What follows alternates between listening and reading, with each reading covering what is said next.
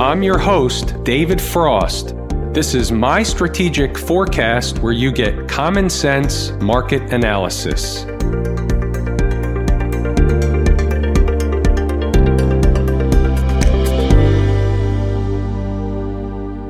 Today is Monday, December 2, 2019. We're looking at a daily chart of the SPY or Spider, which is the proxy for the S&P 500. The first thing you'll notice is the horizontal red trend line running across the top of the screen. Most of you can identify or already guess what that number is if you can't see it in the top left. Part of it is cut off. It's 315.04. Should come as no surprise, that's the number on the page. Why? Because we've been talking about it over and over and over again as a potential stopping point for the market. Here's the important question. Was that the top? Will that eventually be a longer term top? Or is this just going to be a pullback and will make higher highs once again? Those are great questions. We don't really know the answers to those yet. We can guess, we can prognosticate. There's a word you don't hear every day. But at the end of the day, what we need is for the market to indicate to us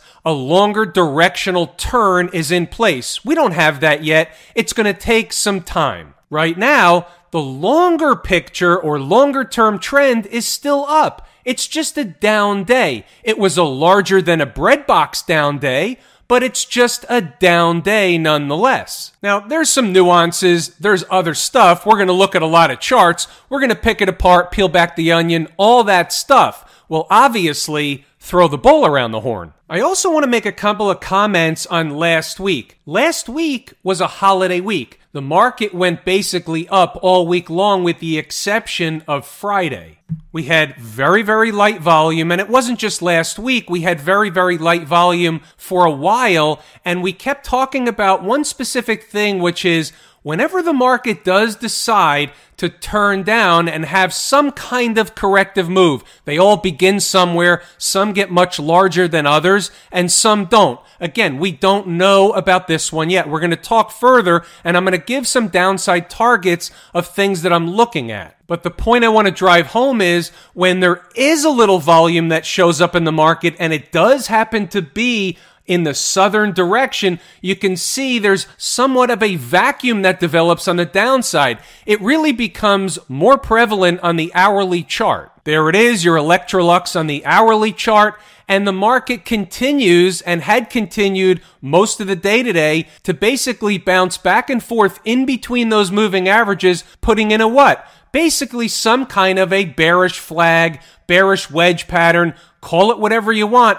It's a bearish pattern that likely will have a continuation move to the downside. We'll get to that in a moment. I want to bring up something that we discuss over and over and over again. It's the gap. It's not only this gap, we're going to look at the gap on a variety of different charts, but let's go see what happened. So basically, as far as I'm concerned, the gap to be filled was 310.97. We'll call it 311. Whether it's the close of the candle, open of the candle, it's basically a little tiny doji candle. We're going to call it 311. Now, when the market came down, it made a low above 311, so it did not fill the gap and began to trade away. Two things occur when that takes place. Either the market is very, very bullish and it's going to rapidly trade away from that gap. It's going to leave it alone. It's an indication that it couldn't even get to the gap. That's how strong the market was. That's scenario number one.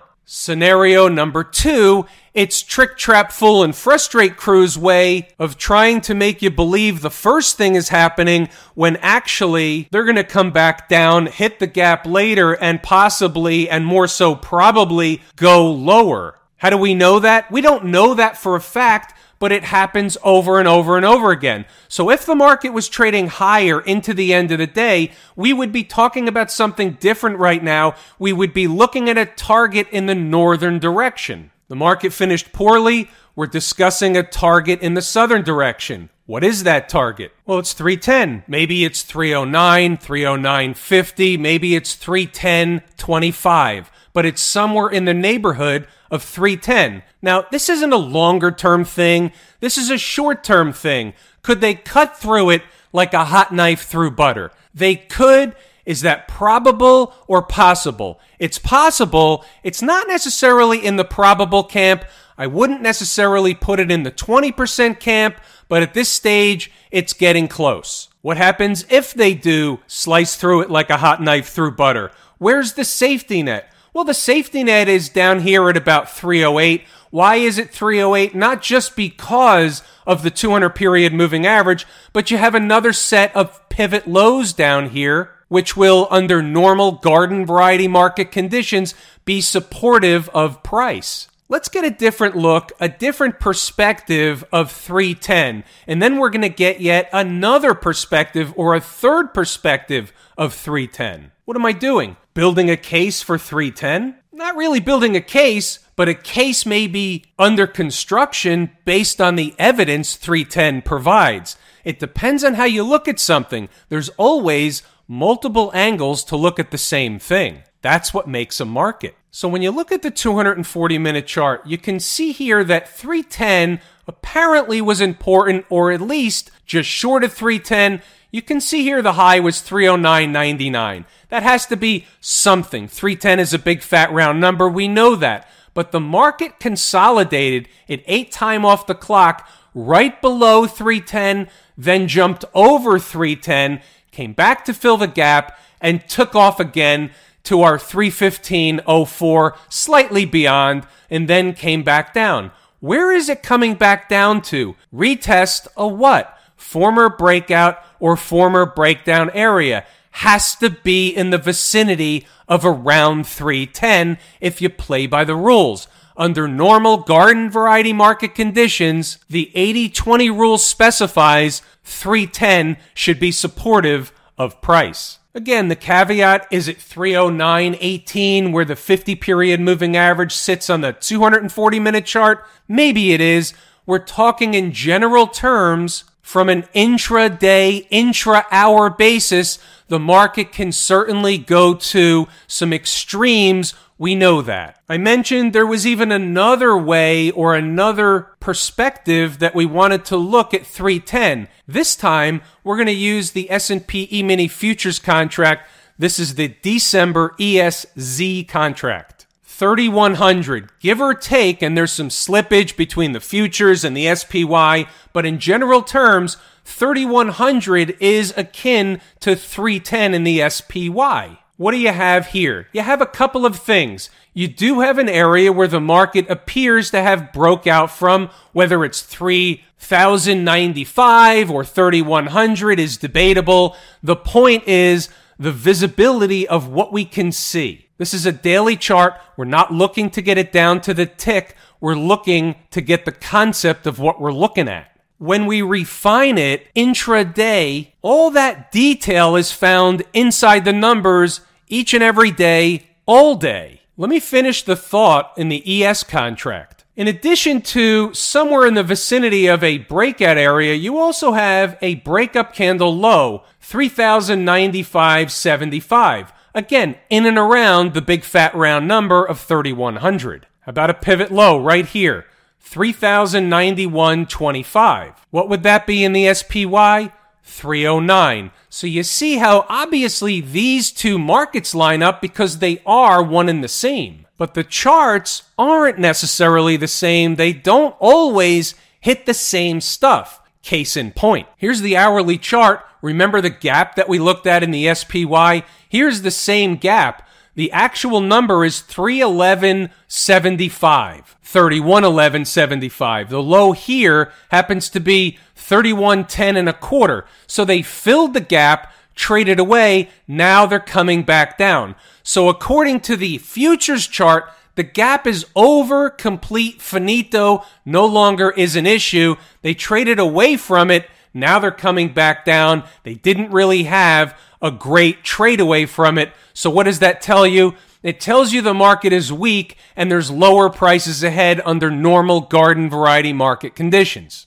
That's my read. Take it for what it's worth. Just a little snapshot from inside the numbers today. We have a 1050 post, a 1030 post. We're already zeroing in on the big fat round number of 3100. Not imminent, not immediately, already zeroing in. We started talking about the gap. So what this is doing is it's reminding traders on a consistent and constant basis of all the things we discuss here, but a whole lot more with the numbers attached to it to put together trades.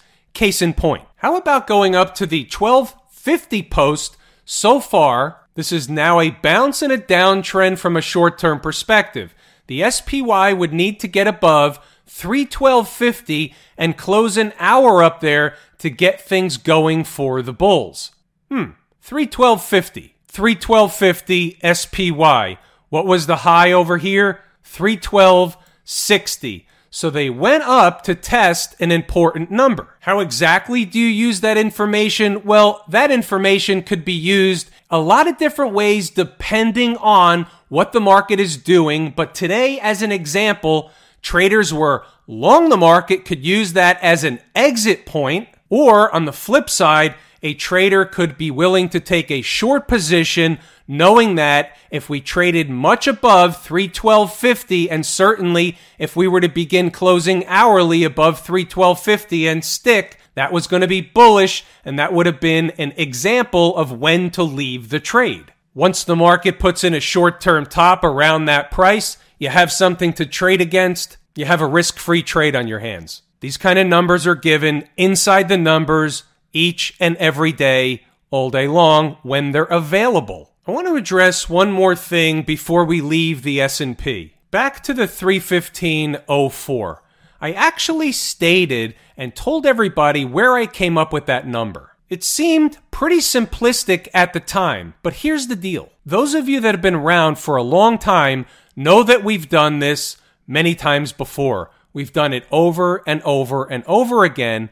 And I will tell you that each and every time there is an element that simplistic involved. It's not necessarily the only thing, and this may not be the ultimate top for a while. Maybe it will be, maybe it won't. We're not there yet. We don't know yet, as stated before. But what we do have are ways to figure out price, ways to figure out time. Time is more important than price, but this time it was price that may have outweighed time. I didn't have anything time specific to really match up with the 315.04 or whatever the top came out to be. We're calling it 315.04 because that was an odd number and it's just fun to say. And that was, in fact, the number I came up with. So that was my number. They missed my number by 44 cents. They spiked my number by 44 cents. Imagine the nerve. But here's the real point. There's another one of these coming up. Now, I'm not going to discuss whether it's going to be a high, whether it's going to be a low.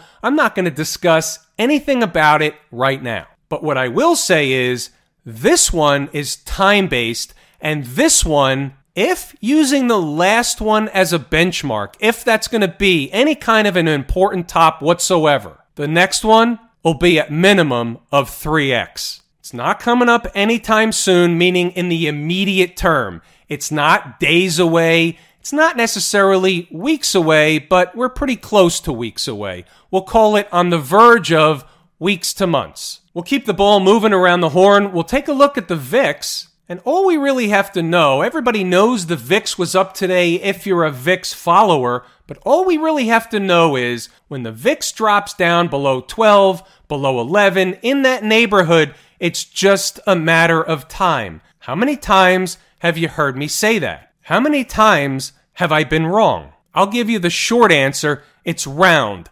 Zero. And it's not that I'm right. I'm just reading the chart. The VIX doesn't stay down there for very long. It's just the way it is. Someday, if that fact changes, I won't say it anymore. The IWM, pretty big down day for the IWM, about the same or similar to the SPY, but here's where we are. We just broke out from that flag pattern. We had a big up move. The market basically did a U turn just short of 163. Here we come down again. However, very important spot. Big breakup candle low, 158.89, and also a gap right here, 158.31. Does anybody think, and by the way, the third thing is this is the breakout area. Is it the gap, slightly above it, slightly below it? Doesn't make any difference. It's conceptual. This is the breakout area, like it or not. Is it logical that under normal garden variety market conditions, the IWM is going to find an semblance of support down there? Yeah, 80 20 rule. 80% of the time they will. 20% of the time, something wacky has happened. They may open the trap door and everybody falls through. But that's not the norm. That's the abnorm. Is all this stuff in detail taught in the course, Lazy E-mini Trader? Yes, it is. And here's the funny part, and I'm not singling anyone out whatsoever, but at least half a dozen, usually upwards of 10 times a day, I get asked a question by someone that hasn't taken the course. How do I know that? Because I look them up. If you've taken the course, I give a detailed answer. If you haven't taken the course, the answer is the answer is found in the course. I'm sorry. And guess what? On most planets, that's fair. Back to the IWM. So we know the drill. We know where the support should come in. Do any of the other charts look much different? No, not at all. Here's the hourly chart. It's doing the same thing the SPY is doing. It's basically edging its way, eating time off the clock, setting up for what normally will be a continuation move. How's our canary in the coal mine taking a stop down at the transportation department? Why is that line there as a refresher 10,959 and change was basically the gap that was filled.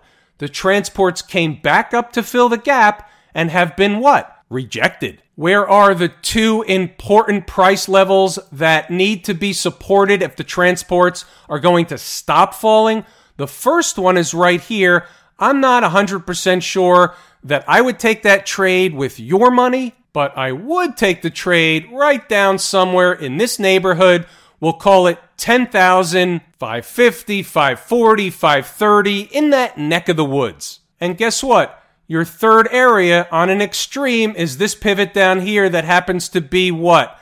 Right below the convergence of the 100 and 200 period moving averages. The market's not going to just cut through that like a hot knife through butter if it's down there sooner than later.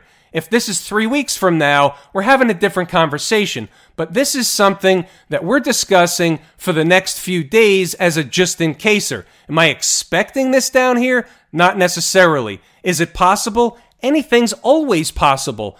We're the umpire. We're calling balls and strikes. How about the tech stuff, the Qs? They're a little bit ahead of the power curve as compared to the SPY. They filled the gap over here. They're really into this last breakout area, which tells me if there's another sell day or two across the markets, we're going to see, comparatively speaking, lower prices in the Qs. That makes sense. A, they're top heavy weighted. They have the high beta names. They have the names we know, the fan favorites, the FANGs, all the acronyms we want to use. Maybe the obvious is 200 I think the more obvious, at least to me, is a little bit lower, but somewhere in that neck of the woods, we should expect an semblance of support. And again, this is the garden variety stuff. This is using the 80-20 stuff. This isn't the trapdoor. The S&P 500 is down 120 points by 11 o'clock. Not one of those days. That's not what I'm talking about. You don't know when those days are going to show up, but you can identify them fast and early and we do generally identify them fast and early. Pretty solid down day for the XLF, down about 1%, a little bit less than 1%, on par with the rest of the market. But you can see here that just like the SPY and other markets, they wiped out everything that happened last week like it didn't exist. But where are we? Right into the what? Last breakout area. Same thing or similar to the Qs. If the markets are going to sell farther, we're going to see the XLF outpace things on the downside and come to lower prices comparatively speaking. Where was the low today? The low happened to be 29.93. If you remember that number, it's kind of ironic. The gap was at 29.92. You see where we left that on the screen. The reason why I bring up that number again is on the 26th, the low was 29.93. Are there any accidents or coincidences, especially as it relates to the market? There certainly are small coincidences. I get that. But in terms of stuff like this, there's not. Every number happens for a reason. Whether or not we can identify the reason every time, at least from how we look at things relating to the charts, that's a different ballgame. But here, it's pretty obvious why they stopped where they did. They came up short of the gap, which was the same price on the low from the 26th, and there's a very simple explanation shenanigans. There's nothing you can do with that information. It's just fun to watch sometimes. And by the way, other times we see stuff like that and we use it to our advantage to do what? To make money. So sometimes they're funny and sometimes they're not. Well, I suppose in the end, if you make money, it's funny either way. How about good old Smash Mouth, the SMH? Outpacing things on the downside. So we know the SMH is a pretty good proxy for the tech space. It's leading to the downside. Is it trying to tell us something? Well, yeah. The first order of business is they're likely going to fill the gap that they missed on purpose and traded to the upside well, they're going to hit it now. Are they going to stop there? Is the question.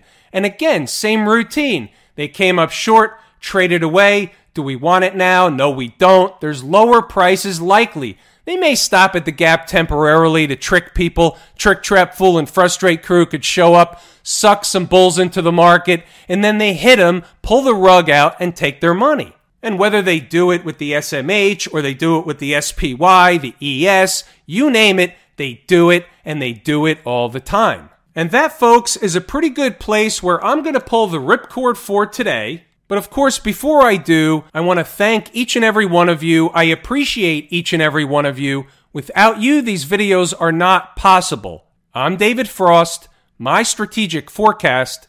Thanks for tuning in for another episode of Common Sense Market Analysis.